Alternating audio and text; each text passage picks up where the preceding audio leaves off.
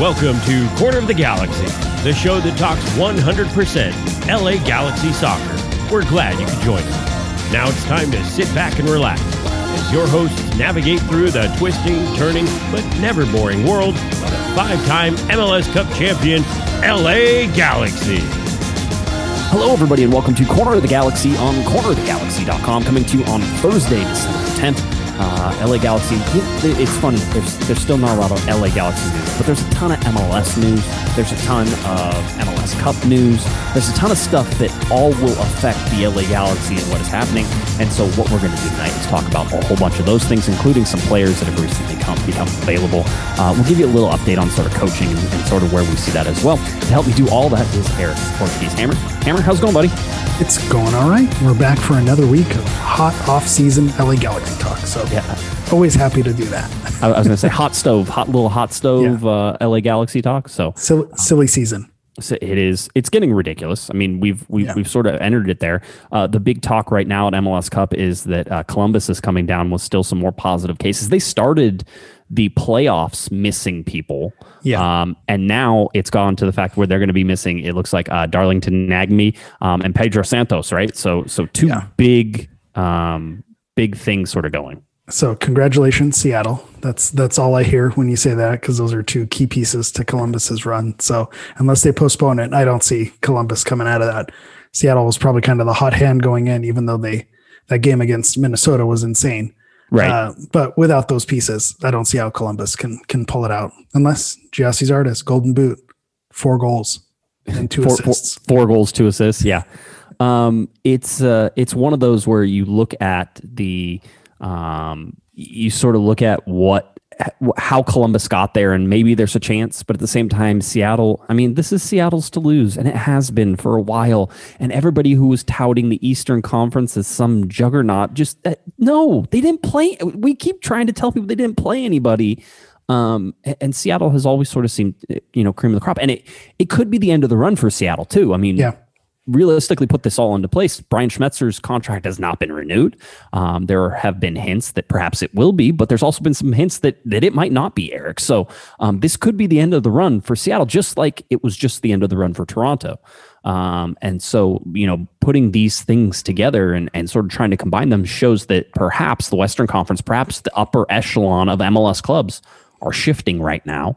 And if you're the LA Galaxy, that maybe gives you a little bit of hope, but it means you also have to get things right. Otherwise, you will continue to just you know hold up the uh, the basement of Major League Soccer, which is what has been happening over the last few years. Yeah, it's funny. Two two points to, to what you're saying there. The first one being this kind of being the tail end of a Seattle run w- with these MLS.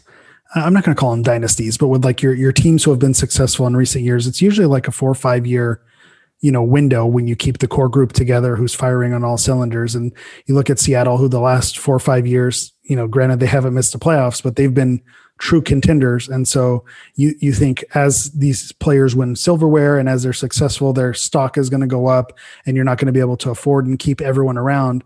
And so yeah this could be the tail end of a Seattle run especially with everything going on with the coach. So that that does give you a little bit hope of hope as a Galaxy fan because you know all it takes is you know a few right signings and then you can build a core and have a successful four or five years and and so that's uh, that's the positive from it. So uh, the the the negative i guess is we don't have the the players that seattle's brought in. It doesn't seem like we have as many hits. So uh, we'll see. If if schmetzer goes back to seattle uh, I, I can imagine them continue to be continuing to be successful. It's not like they have a bunch of old old men on their team. They still have young players if they're willing to to stick around and play together I, I could see them continuing to be a force.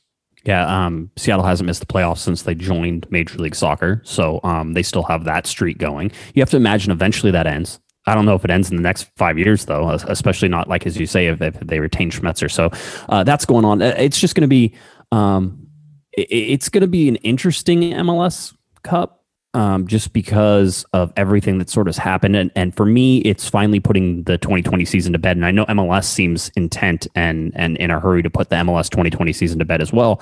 There's not a lot of off season that's going to happen. They're still talking about. We're going to get into. They're talking about starting, you know, early March, mid March, which seems totally unrealistic. But hey, that's what they're talking about. And with a congested schedule, and we talked about this, I think last Thursday, Eric, or talked about it on Monday or whenever. There's a ton of things happening this season that are being made up. You know, the Olympics. Um, I think let's see uh, some different qualifiers, international qualifiers, yeah, all over World Cup qualifying. Right? I mean, all Euro, the stuff that that was delayed is now Euros, going to have to go through. Yeah. Yeah, the Euros are pushed back. The World Cup qualifying, you know, for 2022 that that was pushed back, and and I think the reason why a lot of these players are probably, I, I wouldn't say okay with it, but why what makes the only thing that makes it okay is, uh, you know, when when we were early pandemic from like that March to June uh, season, and then not less congested of a schedule, you know, up until like August.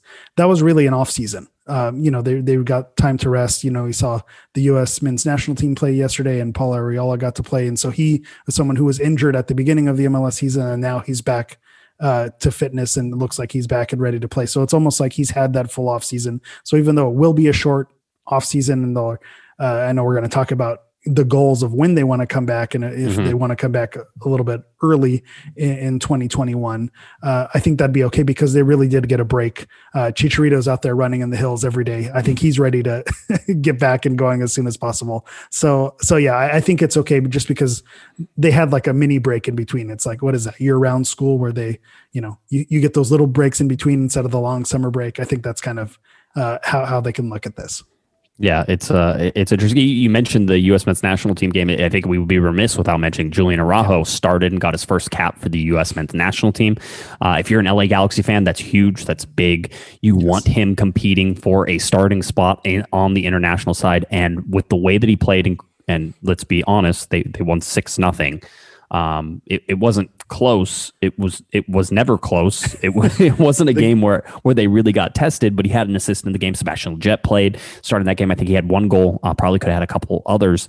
Um, so all of those things are good when the MLS players went out there. And if you're wanting to find some of the top MLS younger players uh, in Major League Soccer, you could have watched that game and gotten some some real ideas of maybe who you'd like. Uh, you know, on the LA Galaxy if you could have any MLS player uh, uh, sitting there. So um, there was some interesting performance there, but Julian Did everything that he was supposed to do in that game. And people were talking about him, and that's a good thing for the LA Galaxy up to a certain point where he's going to leave the LA Galaxy. But that doesn't seem to it, where the plans might have been that that was going to happen this winter. I think that shifted more towards the summer um, because people are sort of waiting to see if if Julian Araujo is just a okay defender playing on a really horrible defense, which is sometimes true, or, or if he's a really good defender and he's he's playing on an okay defense and, and he really is shining. So him showing in an international match is something that you want to see, and again should be a positive and overall positive for the LA Galaxy, uh, giving some some uh, confidence to Julian Araujo.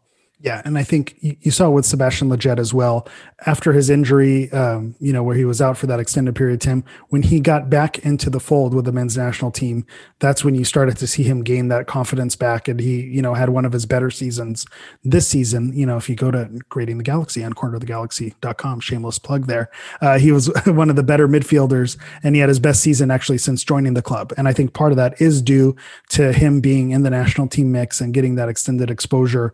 Uh, so so I could see that being a benefit. And the same thing with Julian Araujo. If you're a Galaxy fan, obviously you know that name over the last couple seasons, but he's maybe not as a name that's well known nationally. So this is excellent exposure if you're predicting like you are, Josh, that he's not going to be long for the Galaxy.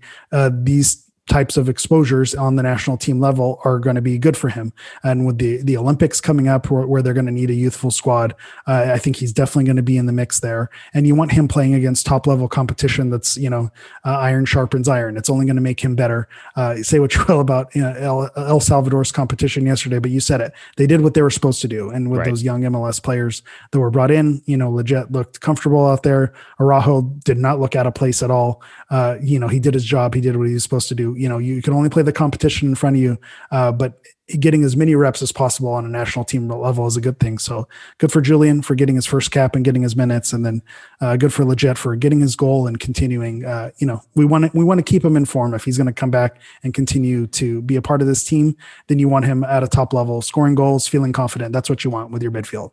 Yeah, uh, we're we're gonna go to sort of like a little bit of a, a, notebook. You know, uh, Larry sometimes would would do notebooks. Um, by the way, Larry's doing uh, Larry Morgan not on Twitter, doing just fine. Uh, working on some of his airplane models. Uh, he's he's really he, he's he's quite into you know some World War II models that he's he's been diving into since he retired. And I have to I have to admit, and I'm sure he'll listen to this, is that uh, when he first started, they were they were rough. They were rough, and and he is getting to quite the the the level of realism, the the weathering. Nice. Um, you know, just I think he was drilling out uh, you know, tank treads. Uh each each tank tread had to be drilled out individual. And he said I had to do like, you know, 120 of those. And I'm like, yeah, nice. but it looks so good. You're you're doing something. So Larry's doing just fine. I want everybody to, to know that. I was saying it's Grandpa Larry now. You know, now that yeah, that's true. He's yes. got the the grandchild in the fold. So you know, big shout out to Larry. It's it sounds like he was uh these stay at home built orders may bug a lot of people. Doesn't seem like it bugs Larry. Larry, Larry, didn't even know. He hasn't even been advised yet. So uh, so good for him. Yeah, he's um, Larry. I know he listens. He's got to yeah. send me some pictures of these models that I, that I hear so much about. You, I don't know that you want to be on that text oh. message train. I just I just saying. I just I get a lot of them. That's all I'm saying. And just you know, it's good. No, Larry, you're you're great. Um, but Larry Larry's does a note a, a notebook uh, where he just sort of throws out some things, and they're sometimes in no particular order, but they're like little mini stories. That's kind of what we're going to do for the rest of this. Is we're going to jump all over the place and just sort of hit things that I captured over the last couple days that may or may not have anything to do with the LA Galaxy and and where we're going. So um, let's start with a little MLS news. And Don Garber, uh, as is usually customary, Eric will go out and do his State of the League address uh, before MLS Cup. And so he did that again I just picked some some highlights from that that I thought were were interesting. Um, and we will I'll read you some quotes and sort of do that. I, I pulled these from the Athletic article um, that was about it, but I also listened to a good portion of that. It's long, um, and there's a lot of lot of different things in there. But uh, there's some interesting tidbits that you you need to pull out of this.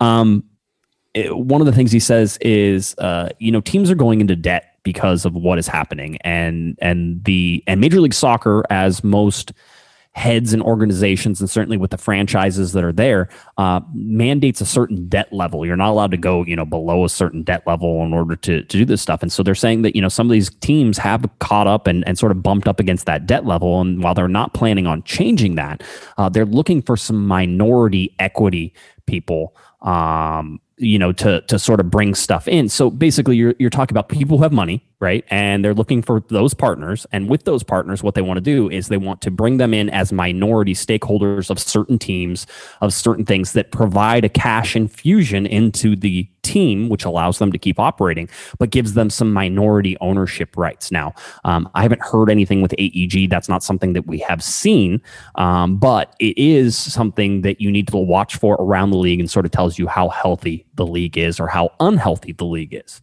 Um, it's it's it's interesting that they're looking through all these and they haven't said that they necessarily found any, but they have said that they are entertaining that that thought. So maybe that was a sales pitch in itself. Yeah. Hey, who has some money and wants to throw it in here? You know.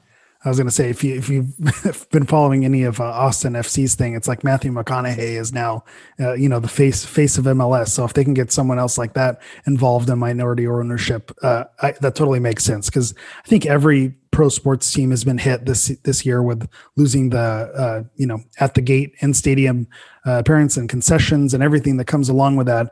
Uh, every team took a big hit, and when you think about Major League Soccer not necessarily being at the level of an NFL or an NBA, uh, or MLB for that matter, it's it's you can you can you know that these teams aren't necessarily flush with cash, so it's going to make this upcoming season interesting as far as you know paying players salaries and, and, how they're able to plan and budget and figure everything out. Because I know there were a lot of cuts, a lot of changes that happened this season. So uh, how much of that comes back, or if you're going to be seeing people running skeleton crews uh, to make things work next season. So yeah, I am interested to see if any teams, you know, let's be real with the amount of expansion that's happened as well.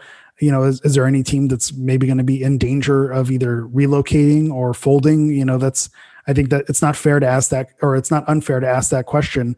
Uh, you know, look at Columbus. What happened just a few years ago? uh, you know, looking for a new market, uh, you know, to tie it back to Austin FC. Uh, seeing something like that wouldn't be out of the question for some of those, um, you know, non-major market cities. Yeah, he, he, it's uh, it's. I, I think if you're looking at you know like uh, like Miami and Nashville, it's tough to be an expansion team and come in this year. Uh, I think Austin is probably pretty stoked that they're coming in next year and not not right and weren't there for this year. Uh, but we don't really know what is in store for 2021. And I think Don Garber talks about as well. Uh, they asked him about media negotiations and and how maybe the pandemic will affect that. Uh, Garber says, "I don't think it will have any effect on our media negotiations at all. Those agreements expire at the end of 2022, so we have time to build. To, we have time to be able to rebuild all the excitement and momentum on that front. I will point out we had our highest network non MLS Cup playoff game on Thursday night when Kansas City played Minnesota live primetime Thursday night on Fox. Our playoff ratings have been strong. Our ratings overall have held up at a time when other sports ratings, for the most part, have decreased. So I feel pretty good about the growing fan base that we have and their connection to our broadcast partners, both nationally and locally. I think that's important to point out that you know, we've seen the NBA numbers and we've seen sort of the baseball numbers and overall viewership for sports, despite it being a pandemic and you, you know, a lot of people stuck at home, the the thirst for that sort of fizzled out rather quickly and and you haven't seen the same numbers that have sort of uh, peaked up. And I guess if you're MLS and you have meager numbers to begin with and your meager numbers stayed, um, then you're you're you're pretty happy on that. Uh, I but but I also want to point out them getting on over the air games is really showing that there is a larger audience for this stuff than just the cable games. And I think yeah. that's important when we all talk about streaming being the next answer. Remember, over the air still holds a lot of sway. Yeah. And I think th- that they benefited absolutely from the NFL having that game canceled and that slot opening up. So I know they caught a lot of flack with pushing games back and how that would affect uh, the semifinal and, and or the final and all those things. Uh, but but I think anytime you can have an opportunity to be on when you know one of the big networks, that's always a plus. So uh, I think when they negotiate, that's something that they want to look at uh, whenever Don Garber is telling you the numbers, you always want to pause a little bit and say, okay, yeah, he's telling us what we want to hear. Uh, sometimes when you look at these numbers, they don't compare to other things. I, I just think of like the Liga MX, um, you know, playoffs that are going on right now um, in striking deals with like Unimas and and TUDN, that, that there's that gets a lot of viewership. So maintaining not just your major networks but also your Spanish language network and trying to expand because I know Liga MX you know blows MLS out of the water when it comes to yeah. to viewership. So uh, if you can strike whatever deals you can to to keep that audience as well, in addition to whatever negotiations you have with over the air, that's just as important as the big networks is is keeping that that other base as well because that's a, a huge market that I think MLS just hasn't hasn't roped in yet. Yeah. A side note and and a little little, stray away from exactly what we're talking right here. I did see the reports that there are. Let me. We'll call them reports in quotation marks for right now. Reports um, that Liga MX and Major League Soccer have cleared some sort of hurdle with FIFA in terms of combining the two leagues. This is not about this is not about discussion. this is an old discussion. This is not yeah. about having like a leagues cup. This is actually about combining that. If you go into our Discord, by the way, there was some really good discussion about this, which was saying, how do you sit there and have 48 teams? And by the way, that means MLS like stop expanding, right? How do you have 48 teams in a league and how does that work? And how does that make sense in between two countries? And FIFA has generally been against that. There's a whole bunch of things that have not been worked out. And I don't know that they ever will be and it's just not something that I'm prepared to sit here and argue and talk about right now. But I did see the reports. I don't want people to be like, you didn't talk about this. I, I want to. There's just nothing concrete there yet. Um, and I have more questions than really I've seen any answers for for any of that stuff. So we, we can talk about that whenever it actually is something. Um, as as my as my good friend Chris Tucker said, uh, good, go ahead and do that. Soccer already takes up enough of my life. I won't have to watch anymore, which I thought was good. I liked I liked the yeah. uh, the honesty with that. Yeah, I have I have very little appetite for that. Um, and yeah. by the way, they Aaron was correct. It's three countries. Whenever you consider that Canada, Canada would yeah. be involved, although how go. much when there's a Canadian Premier League and that's, whether or not that's a FIFA issue as well uh, coming up here soon. I was going to say it's the second week in a row that you've dissed our, our neighbors to the north. You know, Canada not showing them the respect there. Uh, I've had this discussion also about MLS expansion, just with the number of teams and the geography of the country of where they're going. That you know, you almost have your conferences become their own little mini leagues and then you're you play the you know champions cup where the the winners of each conference that's becomes the big one but that's no fun. And if you, you if you loop in uh, the teams from mexico and the team you know and canadian premier league or whatever you're basically going to be running you know four different leagues and then you do like a playoff and then what what does that earn you? So uh, yeah i'm not it's it it takes some of the fun out of it. It's just ge- geographically I, I can see uh, where it's an issue, you know, tra- with travel and everything that goes on. We've seen we've seen how the issues that have come up. You know, LA to Montreal is not a that's not a fun road trip uh, if you have to do it semi regularly. So uh, it's just a matter of making it work. But again, it's off season. We can discuss this all day. Let's go, let's go another hour. Yeah, yeah, why not? Um, yeah, there was a whole bunch of whether like MLS would be gaining, and it's short term game in my, in my opinion because you gain the television audience that you're getting Yeah. from Mexico, but eventually you're hoping that MLS surpasses that anyway on its own. So there's a whole bunch of questions. Anyway, speaking of uh, uh, America's hat, uh, Montreal, Toronto, and Vancouver all spent uh, significant time away from their home markets. This was uh, Don Garber um, talking about this, um, and there still remains uh, concern about what they're what's going to happen in 2021 and whether or not they're going to be able to play in Canada. Right now, you're not allowed to go between the two countries uh, very easily, so uh, there would be have to be all sorts of waivers and stuff like that.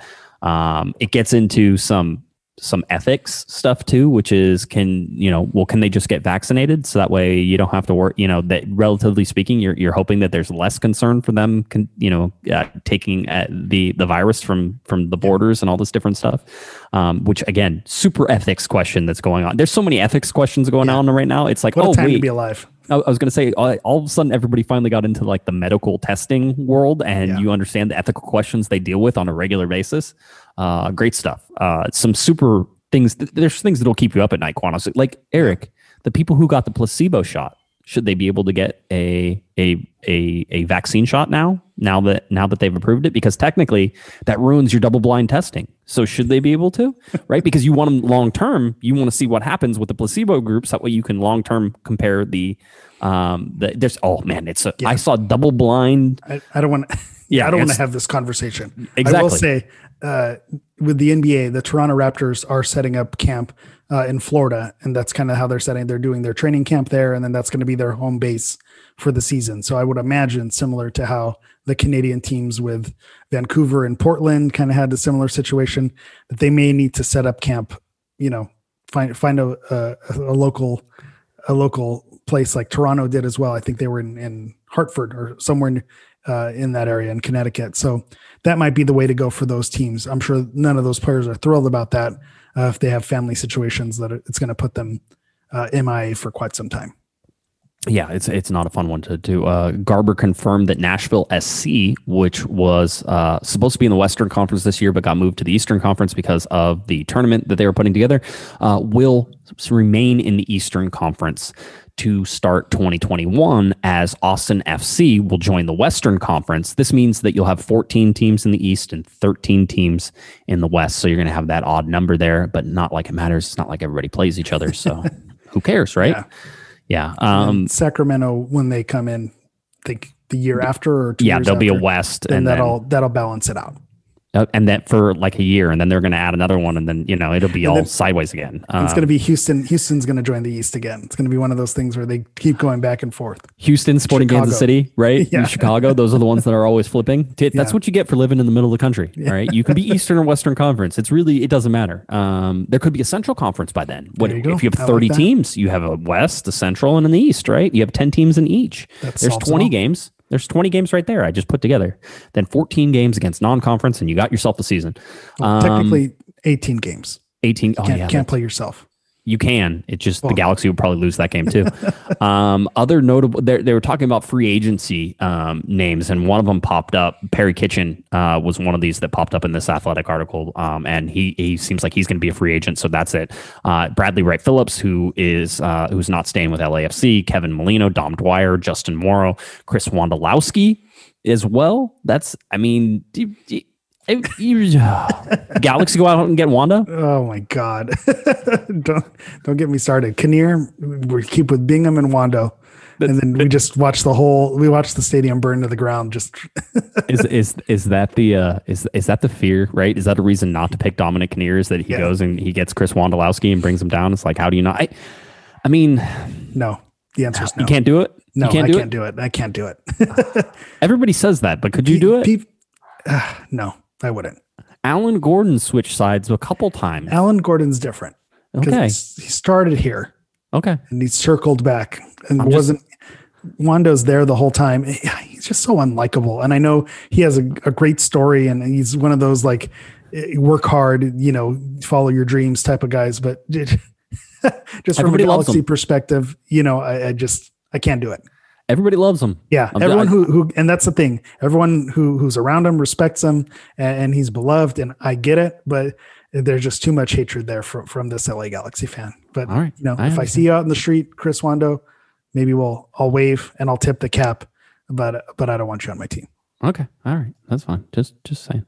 Um so uh that being said, yes. Yeah, yeah. he would be an upgrade given our current striker situation. I mean, a backup. You Yeah. Know? uh, so yeah, yeah. No, there's there's whole thing. And and by the way, they're they're pointing out in the chat room that uh, there's there's some rumblings that he may just sign re-sign with with San Jose. Which by That's the way, he should he That's should no-brainer. Yeah, with that's San an Jose. easy easy decision for him. Yeah, Perry Kitchen is an interesting one. Um, I don't think any decision is going to be made on him until there's a new coach. There's so there's been some rumblings that perhaps Joe Corona and Emiliano Insua are going to be the guys who get re-signed, sort of even if there's no coach, um, and that they're going to be the ones that sort of get back, and everybody else is sort of waiting on that new coach to sort of see what happens. We'll see if that pans out. I have a feeling now it's going to wait. Um, just just as before we get into Garber telling everybody that he lost a billion dollars because it's his Right. favorite number.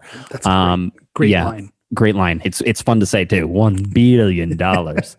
um, yeah, exactly. Uh, and so uh, there is. Um, wait, what was I talking about again?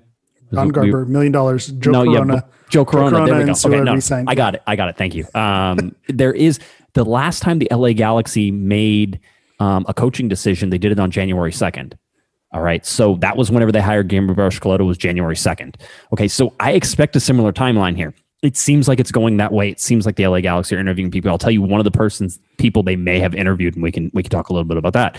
Uh, but Don Garber here saying uh, much much like most other leagues all over the world, MLS took a financial hit in 2020. Uh, Garber said that, and I'm quoting for the from the Athletic. Garber said that the overall revenue for the league and its clubs was down almost one billion from what it was in 2019. The league also incurred additional expenses, including the cost of running the MLS is Back tournament in a bubble environment in Orlando over the summer, and the charter flights not already baked into the CBA that were taken uh, to comply with uh, COVID 19 safety protocols. So we you know the charter flights the tournament no fans you're not getting any gate receipts or relatively little gate receipts right? So all those things and he's saying that they lost a billion dollars. Now here's my thing with don garber is that he loves to use that number and and i was talking to the panda earlier and he's like he's been saying one billion dollars since june. Um, so either they were really good at guessing um, or or you know it, it just continues. I imagine the league took a serious financial hit. I'm not saying that they didn't. It's just that all of this is a negotiation anytime it gets put out into the thing. And we're going to talk to you about the MLS union conference call that got got uh, went out as well. And that they're already negotiating in public. You can hear them and and how they're sort of counting. But it's a billion a billion dollars, if if, What- if you will. what I will say is someone who's, you know, taught math and one of the most important things that you do, show your work. If you're going to say a billion dollars, show us how, show us the receipts, show us how that adds up. Because I, even with as much money as they lost, I don't, I don't see that adding up to a billion. So, so I agree that it, seems like, uh, you know, with Garber saying, you know, uh, viewership numbers are through the roof. We lost a billion. I think this is a lot of uh, state media where they're they're he's he's pushing his uh his agenda and, and Right. saying those things. So I, I'd look at it very cautiously when he throws some of those numbers out there. Here's something that I absolutely agree with him on. Uh, he says nobody has the magic date right now, and it will vary state by state and province by province, talking about them coming back to, you know, fans coming back into the stadium. He says, so we need to make a schedule for all reasons that you would expect. We can't wait for an understanding of the impact on the vaccine. We're also not going to know what reaction fans have to returning to stadiums. So just the idea that the vaccine is available does not give us an indication as to when fans will be returning to stadiums.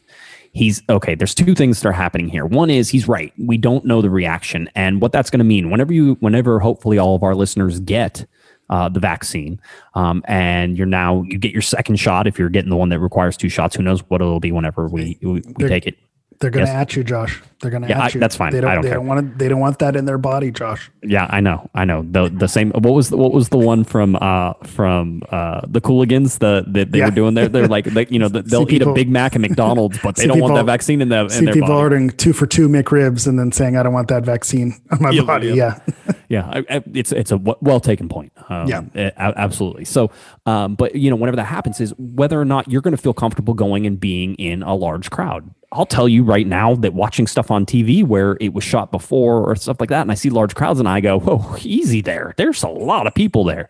Um, but I'll also tell you that uh, once I'm vaccinated, uh, which I will do, uh, do I have to do? Do I get the same thing as like the presidents? The, do I have to do it live on the show? Like, do I get No. to like somebody has to do? Is that my? Do I No, need to you- show show my work? You you just get the card that you say. Okay. I Okay, and it, but I know a guy in downtown LA who's going to make cards for for us to get us in. So Oh, okay. so good. hit me up. No, I actually want the vaccine though. I'm, Oh, I'm okay. I, Yeah, I yeah, that's a want to good do point. that. That's a good point. Yeah. Um, so anyway, so so you know, it's it's that reaction is how comfortable are you going to feel going back to the stadium? How's the state of California going to react? I mean, to that, it's like, hey, do you have to show your vaccine card in order to get in? I mean, people are worried about that. Um, I'm more like I've always been one of those people who's like I get the vaccines because that's I, I want to do that. So um, I'm I'm not too worried about it how it goes.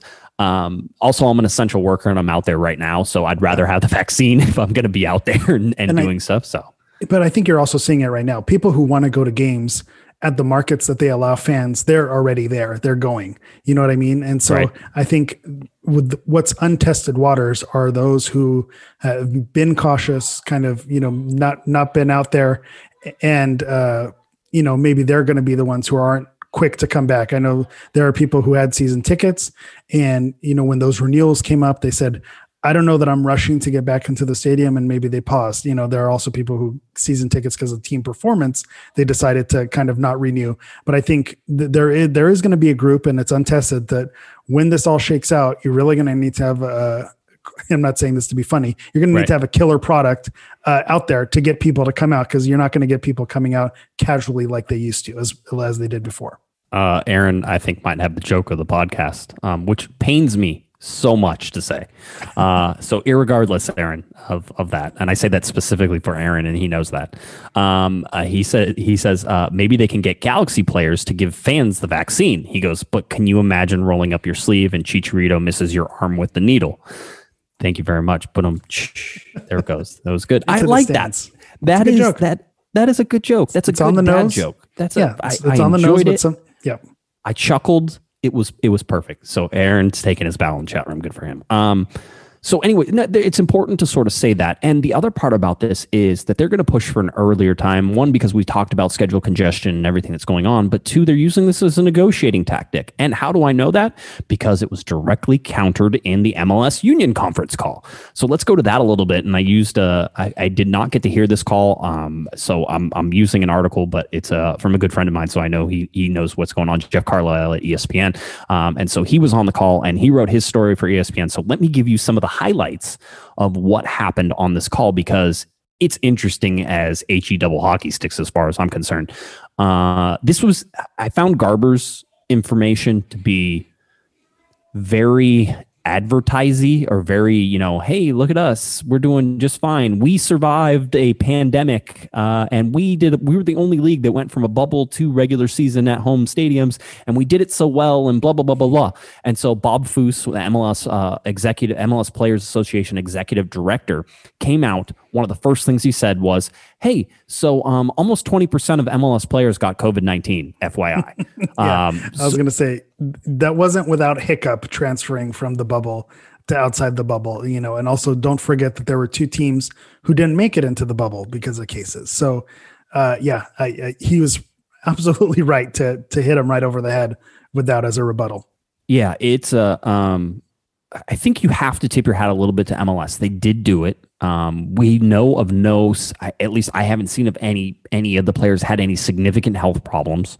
Um, so they seem to weather it pretty well. Um, having said that, twenty percent of your workforce, just by the nature of them going to work, got it and then exposed their families to it um, and their children and anybody else, you know, just because they were going to work. That's tough to imagine that that was the case at your work. And I'm sure some of the people who listen to us, it is, you know, they are yeah. essential workers. They're working at retail stores. They're doing that. Um, you know, I saw something, it was a commuter rail service, I think in Connecticut that had to reduce train schedules because so many of their employees had COVID-19. They didn't have enough staff to keep the trains, all of the trains running. That's yeah. a real thing that's happening out there right now. And certainly with the cases that you see around the United States, that's going to be continuing through this winter. But MLS took this, these guys for playing a sport and going out and playing a game. Um, 20% of them got got COVID-19. That's a that's a tough toll. And if you're starting in March when things are hopefully going to get better, but they're saying don't expect to see anything until the end of March or, or beginning of April in terms of the vaccine's effectiveness throughout the community and the spread, especially with how bad our spread is here in the United States. Um, trying to say that you know you successfully did anything is a little bit of a stretch without understanding the toll it still took and is taking on your you know championship game. Yeah, and so that that that's a whole nother conversation is is you know what are going to be the lasting effects? And so if 20% of your workforce does get it then you know where do you go from there? Is this are you going to treat it you see it like uh, it's happening in, in europe it's basically treated like an injury now. So you know your players scratched covid-19 it's not necessarily the whole team now needs to sit it's more individual case by case treating it a little bit differently. So it, it is it is interesting to see how it's going to move forward and be effective in 2021 um, TDM in the chat room says, wasn't there a player at RSL throwing parties? Yeah, Sam Johnson, which is the only reason I know that dude's name is because he got in all sorts of trouble. And one of those parties, DP. somebody fired a gun, and that was during COVID. Good times. He's no longer with the team. Um, no surprise there. Uh, here's another thing from the uh, MLS Union uh, Players Union conference call. Uh, Foose said that players surrendered almost 150 million dollars in potential earnings with the renegotiated CBA. This is the one that they agreed to in June, not the February one. Remember they had to renegotiate everything before they went into the bubble. Uh, players took a seven and a half percent pay cut over the remainder of the season and took a 70% reduction in bonuses.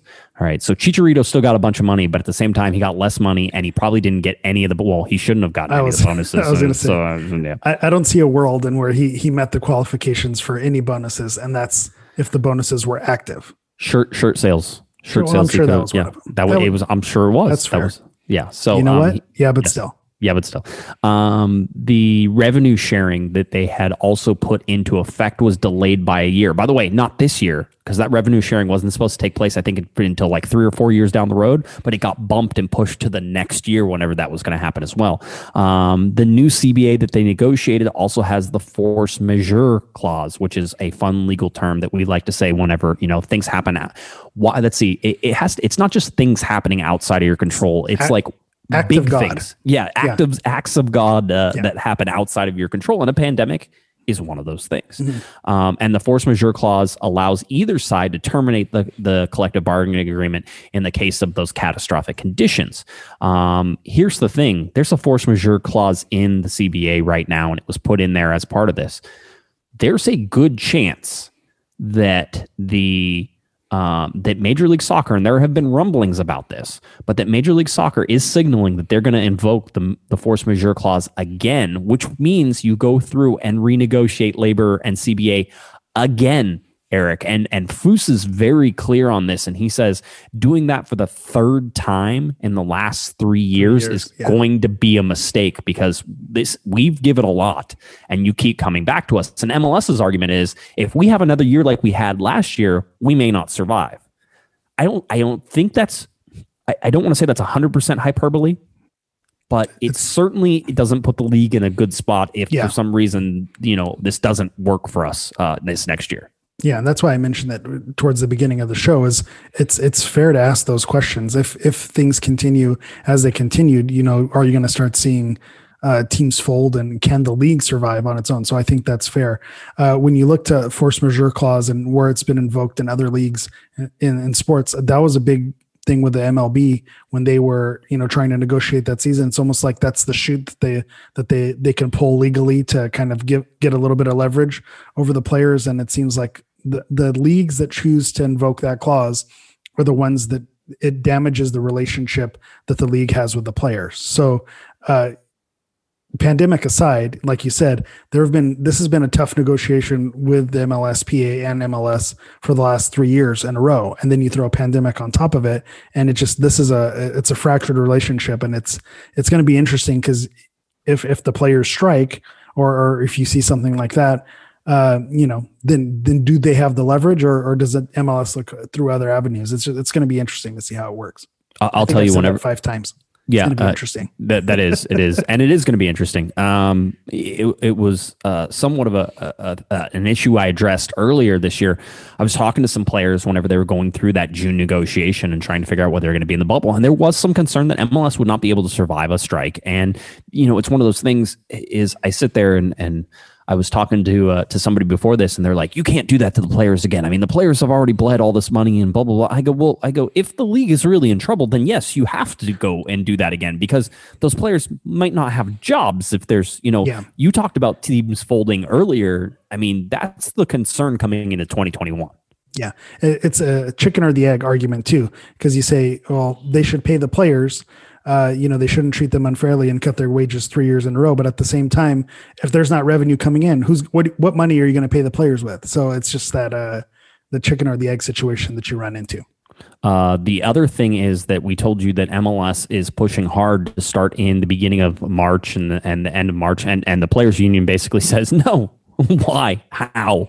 Uh, they said with the short off season uh, and the extended and condensed season that you sort of had in Major League Soccer because of the pandemic, there's like these guys need time to heal, they need time to rest, and you need time to sort of sit there and say, you know, let's try to get a handle on this pandemic a little bit if you want to continue to send players around and and and endanger sort of their lives. And so, you know, give a chance for this vaccine to work as well.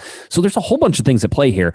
I wouldn't be surprised if there isn't another CBA negotiation. It just feels like the the league is certainly um, um, leaning that way. But you can tell they're already negotiating because a lot of the Foose arguments that came out of the players' union, w- rightly so, are direct contradictions or at least direct arguments to what Don Garber said in his State of the League. So uh, they're already they are they have already started negotiating here. Yeah, that that's not a coincidence either. That the, that those were the comments, and just the you know one of the last things that I'll mention to play devil's advocate for the league a little bit. Uh, you know, I just got off the phone with a friend who's who's planning a wedding and, and trying to figure that out for next year, and he, you know they're trying to plan it as if everything is going to be normal because that's what you have to do. You have to be optimistic and say if things work out, then we need these plans need to be made six months in advance, seven months in advance, so everything works when the time comes. So MLS needs these these negotiations in play now and to have this plan in place. And if you know things don't shake out, then you can you know throw it out the window and say it didn't work out. But if if you start planning later, then there's time lost, and then you're starting a season late, and then you're really losing revenue if you're behind the eight ball and you're late to negotiating. So to play devil's advocate, it's fair that they're they're trying to make these plans now as if everything is going to be normal and, and, worked out next year. Yeah, it's uh it's a tough one. That wedding, you know, of your friend, that's you trying to marry Cosmo, right? I was just. to, I'm can, actually I'm going to be officiating the wedding, so that's oh. why I, need, I needed to be in the loop. Wow. Universal wow. Life Church pastor you're speaking with here. Somebody really screwed up if they wanted you there, but hey, you know, it's I guess it's their wedding. It's, yeah. mm, all right. Hey, you know, it all works. Um, let's talk a little bit. There was a report uh, coming out about the LA Galaxy coaching search um, that uh, Chepo de la Torre was actually uh, interviewed for the manager position. I would, and and people were freaking out about this. I, I know I know Chepo doesn't exactly have the best record in Mexico that people are really excited about. Um, I understand that. I'm not trying to say yes or no that this happened. It just, to me, it would make sense. He checks a lot of the boxes of why they would interview him. I'm not saying he's going to be a uh, front runner for the job. I don't believe he would be, but they're going to interview some people here who you're like, really? Why would they interview, you know, that person? And you're, you're trying to fill out your interview spots, right? You're trying to make sure that you've cast the net wide enough that you're making the smart decisions. That way, the people that you want, Dominic Kinnear, Greg Vanney, you know, Juan Carlos Osorio, uh, Brian Schmetzer, perhaps he comes down, um, Ezra Hendrickson, whenever, I, I, mean, these names seem like it's likely that there's going to be some interviews. Um, that whenever that all comes down is you're able to say, I did make the, the correct um, choice. And and you have to do that by interviewing some people who you're like this person does not make sense. So so you know sometimes you have to do that. Yeah. And just you know not to give too much of a peek behind the curtain but sometimes uh, you know during a hiring process you bring maybe maybe some unfortunately to use a poor term here some sheeps to the slaughter who you know and it's just to solidify maybe your more serious candidates saying okay I, I, am making the right decision. And if you're have been a fan of the galaxy for for a few seasons here uh, you'd know that sometimes when there's a worldwide search and you land on Curt Onalfo with absolutely no offense to Curt Onalfo you, you have to question was there really a worldwide search? And so you do want to hear that these names are being brought in. And just like when uh, Guillermo Barros Schelotto when he was the manager, and if there was a player from Argentina or from Boca Juniors, that name came up. Uh, always connected to the LA Galaxy with the closest connections uh, with the Mexican Federation. If they were a coach at Chivas de Guadalajara or with the Mexican national team, it's it's not crazy that those names are going to pop up in the candidacy uh, for the upcoming vacancy with the Galaxy. So uh, you just want to make sure, check it out, feel it out, take it for a test ride, make sure it's not the one you want. It's important to do that just as much as seeing the ones that you do like. And, and sometimes you get surprised. By the way, yeah. let's not let's not also let's not forget that part. It's like you, you sit there and say, "Well, I'm going to bring this person in. I don't think they're going to work," and then you're like, "Oh, wait a minute, okay, this this yeah," and then that's how you get some of these surprises. Mm-hmm. Um, I would be surprised if the LA Galaxy don't top the seven, eight, nine, 10 interviews for for head coach. I would think that 10 is probably right around that that magic number where you're you're sort of like, okay, they've probably talked to a whole bunch of people um, that they want, and now they're going to hire Greg Vanney. Um, you know, it, it's it, it, it's those things. Now, it was funny. I was talking to some people and talking about Greg Vanney and somebody who had never played for him uh, said, "Ooh, I heard I heard he's not fun to be around. Like in terms of he's a, he's an intense guy and and and stuff." And it was funny because I was having this conversation with this person and we are going back and forth and we are talking about Caleb Porter as well, and the, the the sentiment was the same. And I'm like, yeah, and yet those guys keep ending up at the top of things. Yeah. And then like it's it, he, and, and this person was like, point well taken point well taken understood yes yes that makes some sense and so um so there was there was some there there's some there's always issues with with guys. Um, yeah. Sometimes I think that Dominic Kinnear gets liked too much, that players like him too much, and maybe that's a problem. But you look at well, Dominic Kinnear, and he has the results to back that up, Eric. So it's yeah. hard to say that. It's it's that question: a player's manager or, or uh, uh, you know, or more of a hard nosed type person. It's always that fine line. I think. Uh, in true hammer fashion, speaking out of both sides of your mouth, the best managers are the ones who know how to do both. Uh, because you know you don't want that coach who's your buddy uh, who you know or doesn't hold you accountable, but you also don't want that person who, who's sending you home crying every night. So it's that person who maybe they're rough on you uh, out on the training field, and they pull you aside and and and give you the the real advice. I think Bruce, that's something he he knew each player and he knew how to address each player and what worked for them. That's why he's been successful. The the the best know know how to do that balance. it, it is it is. I mean, sometimes the really good managers can look at you and say, "I'm disappointed in you," and that should that's make enough. you crack. It. That that's enough, right? And sometimes they'll sit there and scream. You're, you know, um, I've talked about it a million times, but Bruce Arena used to scream at Omar Gonzalez like you wouldn't believe. Um, and the words that came out of that man's mouth were just they they weren't PG thirteen. They weren't. Uh, they were probably more than R. Um, whenever he would do that, so he knew that that's what Omar needed. Uh, yeah. he didn't do the same thing to you know somebody like Mike Magee because you know Mike Magee he'd be like, "Hey Mike, uh, why, why don't you just try to play like Mike Magee? Just just be Mike Magee out there. Okay. Yeah, there you go. And that was it. That was all you, yeah. Mike needed, you know. And it was understanding what those different things were and how that went. Um, I think it's again. I don't know what the answer is for, for some of this. I, I was I was talking I was talking with somebody again about uh, Robbie Keane. Just be like, you know, that's not a that's not a realistic choice at this point, and it doesn't seem like it's going to be. And they were like, "Wow, Robbie Keane being a manager, like how bad would you get yelled at on a regular basis? He gets like Zlatan, but with like you know less height, basically, yeah. uh, with with Robbie Keane, right? Um, and so, so you know, that's something you have to take into account as well. Is that you know Robbie wasn't exactly the best teammate, just like Zlatan wasn't exactly the best teammate, just like Landon wasn't always the best teammate either. Um, so all those guys and what they did, um, you know, all matter in in the giant scheme of things. It's the balance, Eric. You got it. Yep. It's the balance. You, you you need it both. And Dominic Kinnear seems to be able to push the right buttons for guys, almost you know, kind of however he does. I think Brian Schmetzer is one of the guys who can push the right buttons, right? Yeah. He'll he'll in a press conference he'll make like a pointed critique of somebody, and you know that that just broke that person inside. Like you're like, Yeah. oh, oh, Brian Schmetzer just rolled somebody under a bus a little bit and backed up, but it was a soft bus, right? It was Yeah. a soft bus, but he but he Yeah. did it, and he's like, I expect better from him, and you're like, oh, okay, some somebody's in trouble now. Yeah, he he put the blinker on, let you know it was coming, but he still ran it over. Yeah. Yeah, yeah, he still hates you. Absolutely. Um, one of the other names that has been popping up a lot, Diego Fagundez, which is uh, crazy. He's 25 years old, and you're like, well, how long has he been with New England? Because it feels like it, it's been forever. Well, yeah, he's been with them for 10 seasons. Yeah. Um, that's a that's a long time to be there. Um, it's it, he's not coming back to New England.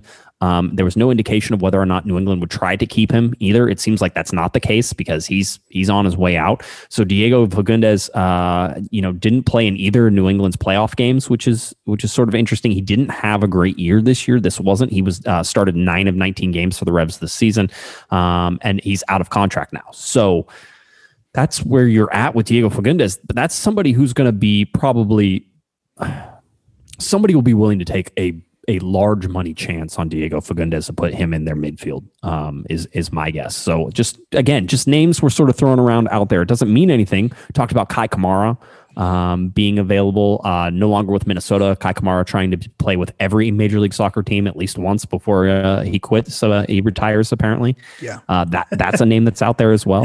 And the, the the point that I made with Kei Kamara is also to be a little bit uh, of a homecoming. You know, he did play at Cal State Dominguez Hills, uh, kind of a local local boy in that regard. So I think I think that is something that uh, you know it, it check off the box. I think he, he's probably going to try to play it for every team before he retires. So why not make a stop at the Galaxy? I think given our, our striker situation, having depth at that position uh, isn't a bad thing. It's it's only going to come to a matter of price. If he's an expensive bench option, then obviously you don't want to uh, waste that money there. But but given our current striker situation, that's not a bad backup to have. And then to circle back uh, to Diego Fagundez, I think if you look at the options that the Galaxy declined or that are negotiating, you look at uh, you know Kitchen and Corona. If you swap out Kitchen and Corona and bring in Fagundez, I think that's an upgrade when you give an, give his age and uh, what he's been able to produce in the league. I think he's definitely a player. If you're looking at the salaries that you were paying uh, Joe Corona and Perry Kitchen and offered that, uh, you know, that level of a salary to him, and, and he was, if that's the where he's at, I'd have to look at what what his salary would be. It, it's that seems like an upgrade to me. Yeah, it, it could be. Um, again, there's. It seems like there's some MLS talent out there. We talked about Matt uh, Besler before we started the show, but he's out at Sporting Kansas City as well. He had, I think, had some injury concerns and some some other things that have sort of kept him, uh, you know, away from being probably the best version of himself at SKC. But you know, Peter Verme- Vermes doesn't hesitate to pull the trigger on uh, on on stuff like this and be like, "We'll find somebody else. It's fine. Uh, we'll we'll be fine." Peter Vermes is if between Os, if, if you could give me any current MLS manager at the LA Galaxy, Peter Vermes and um and why can't I, I just had his name in Orlando? Oscar Pareja. Oscar Pareja. Thank you. Papi. Um, yeah. Uh, it, it, either Oscar Pareja or Peter Vermes would probably be um be that that thing. So Yeah. um yeah that would that was would be the two guys I would probably go for right now. Uh, if you said I could have anybody in Major League Soccer, Is yeah. is Greg Vanney not qualified because he's technically out of a team? he's out of a team right now. Yeah, right, he just yeah. I mean, and but if if and Bruce Arena? Yeah, Bruce. Bruce has. I, I love Bruce, but if I'm going somewhere new, You- right? You, I mean, you you want to get that new car smell, something different. I did. It's like it's like I dated Bruce, and it was amazing, and it was everything that I wanted it to be. Um, but you know, it served its purpose at this point, and and it set me up for the rest of my life. Right? Bruce is going to make it so why I marry another MLS coach learned- down the line. I learned Um, to love. I learned to- he he taught me how to love. That's really really what what it was um, with with Bruce Arena. So uh, yeah, so that's it. So Matt Matt Besler is out there as well, talking about defensive guy, um, a guy you'd probably have to pe- spend a good amount of money on. Yeah, um, that's why I'm not crazy about that one. I think I think the price that you'd have to pay and the production, I don't I, I, don't see those injury concerns getting better with his age and how long he's been around. Yeah, it's it, it- it's interesting to to to watch these names come forward, and we're starting to get a you know a, a more full picture of, of what that looks like as we keep going down with teams announcing all that stuff. So uh, the final thing I want to get to, and we have about six minutes to do it, um, which is good because I do not want to spend a whole bunch of time on this because this is one of those circle things to talk about, and you could talk about it for another couple hours, and to me, it matters not.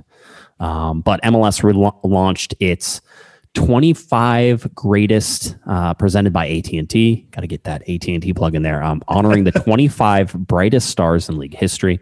Uh, as part of the continued celebration of its 25th season, which was a giant debacle. Uh, a special panel of nearly 200 MLS experts I was not included. I, was say, from, I, I, don't remember getting that text. So yeah, yeah, I was I was going to say an MLS expert. Um, I was looking on my business card. It does say that. Um, no, actually, it says LA Galaxy expert. I would never pretend to be an MLS expert. I cannot pay attention to most of the stuff that goes around the league in, in other teams. But um, uh, MLS experts from across North America was brought together to select the 25 players who achieved the most on the field advance the league off the field, and help lay the foundation and set the course for MLS's next 25 years. I really, really don't want to get into the these people got snubbed because this is a fake oh, list anyway. You, that's why you, I'm here. Really? really who? So, so six LA Galaxy players were named on this list, and rightfully so. Uh, there probably could have been another one. You could argue that Zlatan could have also been on this list. He was not, but you could argue that he bossed around the league uh, for two years, smacked him across the face, um, dragged you know dragged a whole bunch of people through the mud, uh, yeah. and came out on the other side and, and made MLS this this world. You had to pay attention to MLS was Zlatan. Yeah. You could argue that he did that, and he should be the seventh person on this yeah. list. That, that that's my argument. That's uh, that's the biggest omission to me is when you look at it and you think advancement of the league on the field production. Uh, when I looked at the website and I saw how they were denoting these players, it then snapped into focus as to why he wasn't selected. It looked like they really valued a, a long resume and silverware, and I think they weren't going to put Zlatan, LA Galaxy, 2018 to 2019. Uh, you know, uh, a buttload of goals. That was yeah, it. A, you know, buttload they, of goals. They, yes. they, they, were having you know all MLS teams and all stars and uh, you know league MVPs. Those are the things that they kind of overvalued. And the example that I gave is you know Jeff Agoos was one of the first names on that list. Did, did Zlatan do more for the league than Jeff Agoos? Yeah, I, th- I think he did. I think he advanced the league and he was probably more productive on the field. And if you were to choose a player, you'd pick Zlatan over Jeff Agoos all day. But Jeff Agoos was around the league forever, uh, one of the originals, and he just has that lengthy resume. And so he's the type of player that's going to end up on the list. So it made sense with who they went. I think Zlatan was a bit of a snub, but given the direction of the players that they added, it makes sense to what they were going for. The only question mark would be Josef Martinez doesn't necessarily meet that years of service thing. I think, you know, the MLS Cup played in his favor. But when you talk about goals Atlanta, scored, yeah, Atlanta is the best team ever in the history of the league. Don't you remember yeah. that was the that was the that theory was the two two or three years ago? That was yeah. that was what it was. This year this year it was LAFC who was yeah. the best team ever in the history of the league. Yes, that didn't work out too well either. But but no. basically, Zlatan broke his goal scoring record the following year. So if you're going to put him on there, Zlatan has an argument as well. So uh, so that, that, that's the only one I have issue with. But other than that, Caesar MLS C- Cienfuegos, Cienfuegos, Fish you know, Carlos Ruiz. I heard he I think, was complaining on Instagram. I saw that. Uh, I think Cienfuegos has more of an argument than than Carlos Ruiz. Uh, and and I'm not going to speak ill of the man, but Robin Fraser. It's nice to see him on the list, but I think if if you put Cienfuegos and Robin Fraser back to back, and maybe I'll get get you know. Uh, you know, I'll be threatened by by our friend Chris Tucker there because I know he loves right. him some Robin Fraser. Uh, but I think Cienfuegos maybe I, that's who I'd swap out uh, if you were to take out a Galaxy legend. But uh, just the fact that there's six players representing the Galaxy, uh, the most out of any club. You know, Kevin Hartman, David Beckham, Landon Donovan, Robbie Keane, uh, Robin Fraser, Cobi Jones. Th- that's that's pretty good. That's pretty good to to have on the all time twenty five. And so I'm not going to be too upset at it. But I'd love how we buried the lead on that. Didn't get to the list of players until the very end of the conversation. By the way, here are the players that made it, and now now you can listen to our arguments about who got snubbed. Um, just play it backwards. Just change that. We'll fix it in post. I'm sure that's what yes. we'll do. Yeah, we'll edit do it, rearrange it, slap a sticker on it, and we're good. Yeah, yeah. I mean, again, Aaron is. I, I somehow I think Aaron and I are related sometimes because he says the things that are going to come out of my mouth. Like I know that I was going to say this. They they left Christian Wilhelmsson off. That was oh. my that was my good one, and and he said it, and and so again, um, I'm gonna have to pay him like royalties eventually or something and, like that. It's getting and I did see in the chat that João Pedro was also snubbed. Snubbed. So, that was a snub. Yeah, I mean, there's no. Snub. Yeah, I mean, talk about a guy who put the LA Galaxy and MLS on the map. On the map. It was Pedro. League. Yeah, absolutely. So that was. Go, you want to go through the list? What of all 25? Does anybody care at this point? Anyone You really can. want to listen to that? yeah, I mean, if I, I would think good. that that for our audience, the six LA Galaxy players were the ones that they wanted to talk about, and then we wanted to talk about the LA Galaxy players that got snubbed. Do they care about anybody else who's on that list? I mean, no. no, no, I don't care. They don't care. Dwayne De, De Rosario did not make the list. I think, which was No, one of the he's on the list. Is he on the list? I thought Yeah. somebody said he wasn't on the list. Well, they Oh, lied to you. He's Go there. ahead. I'm looking right at him. Give, gi- give us the list. People don't want to hear that. Okay. Clint Dempsey, David Beckham, Bradley Wright Phillips, Diego Valeri, Carlos Bocanegra, Dwayne De Rosario, Robin Fraser, Cobi Jones, Chad Marshall, Tony Meola, Eddie Pope, Kevin Hartman, Nick Rimando, Steve Ralston, Chris Wondolowski, Preki, Jaime Moreno, Marco Etcheverry, Sebastian Giovinco, Jeff Agoos, Kyle Beckerman, Robbie Keane, Josef Martinez, Landon Donovan, and Carlos Valderrama. Chad Marshall made that list. Yeah. That's yeah, I, I'd maybe swap swap him out as well. Yeah, maybe. Maybe for Omar Gonzalez. For Maybe. Todd Dunivant. With Todd Dunivant. That's a great idea. I mean, talk about a guy who won six MLS Cups. Yeah. Was the quietest left back in Major League Soccer. Just went around, did his job just every year. Just winning championships, getting teams to the playoffs, doing his thing. Um, yeah. But again, too quiet. That's why. Yeah, too quiet. I like I like Not I like, Chad Marshall, who's just so loud all the time. All you hear about is Chad Marshall, Chad Marshall, Chad Marshall. Fun fact: I ran into Tra- Chad Marshall and Thomas Rongen at an airport in 2002 on Yes. my way to Portugal. Yes. Highlight of my life. That's And they they all they at that time Bobby Convey was on the plane. They all made fun of him. It was a really interesting because like no one knows these guys, but of course being tuned into MLS, I was like the one guy who recognized these people. So it was kind of funny. That's that's a, hey, that's a story that I had not heard before. So thank you, I appreciate that.